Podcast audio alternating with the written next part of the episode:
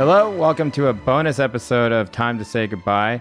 Um, we're going to do this a little bit more frequently now, um, mostly to do good by you, our patrons and subscribers on Substack and Patreon. Um, and uh, we're, I don't know, I'm excited to do it. I think that when we envisioned doing the podcast, that we thought that we would do more of this because we thought we were a growth industry. Now it turns out, as we will get to later, that there's a hard limit on how much people want to listen to us. No, that doesn't mean that the I don't know. I would say that the size of our audience is more than 10 times what I ever thought it would be. So we're not complaining about it, you know, but Yeah. like there's some I think all podcasts hit this thing where they kind of start hitting a plateau and then it's on them to bust through that plateau, you know, and just be like, okay, you know, higher ground.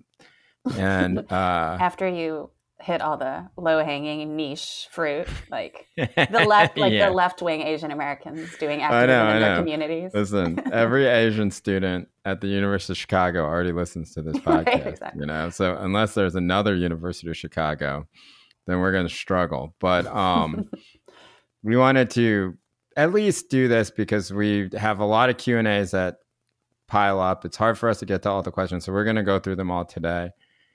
I'm here with Tammy and May. You're going to finally hear May's voice. May Shots, our producer. um, and Tammy, how are you doing? I'm okay. Still in Korea. I have about a month left here and um, dealing with some family drama, but I'm good. How are you guys? Good. I'm doing great. May, how are you doing?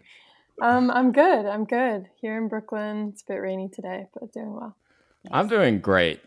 I went down camping this weekend with my Oh, daughter and wife to someplace near Monterey, California.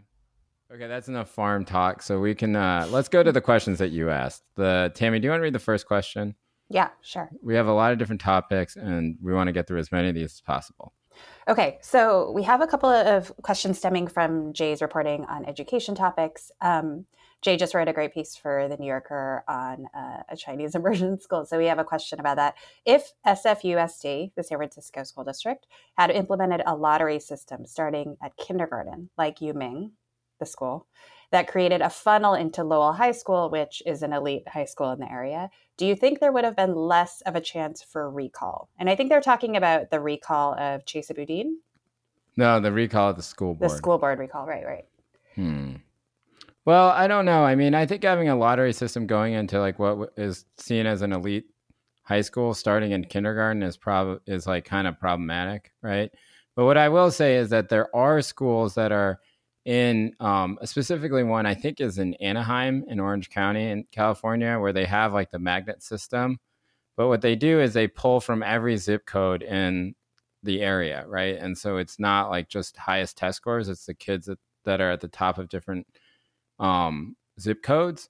And they started, I think, in seventh grade. And in seventh and eighth grade, the only goal of the school is to get everybody from the different school districts or different zip codes up to the same to the same point. And then from ninth grade to twelfth grade, they're all like, you know, pretty much on equal ground. And so you don't have like problems where kids are going to schools where Hmm. perhaps they're a little bit behind by no fault of their own, right? Because the school that they're in is is uh is struggling in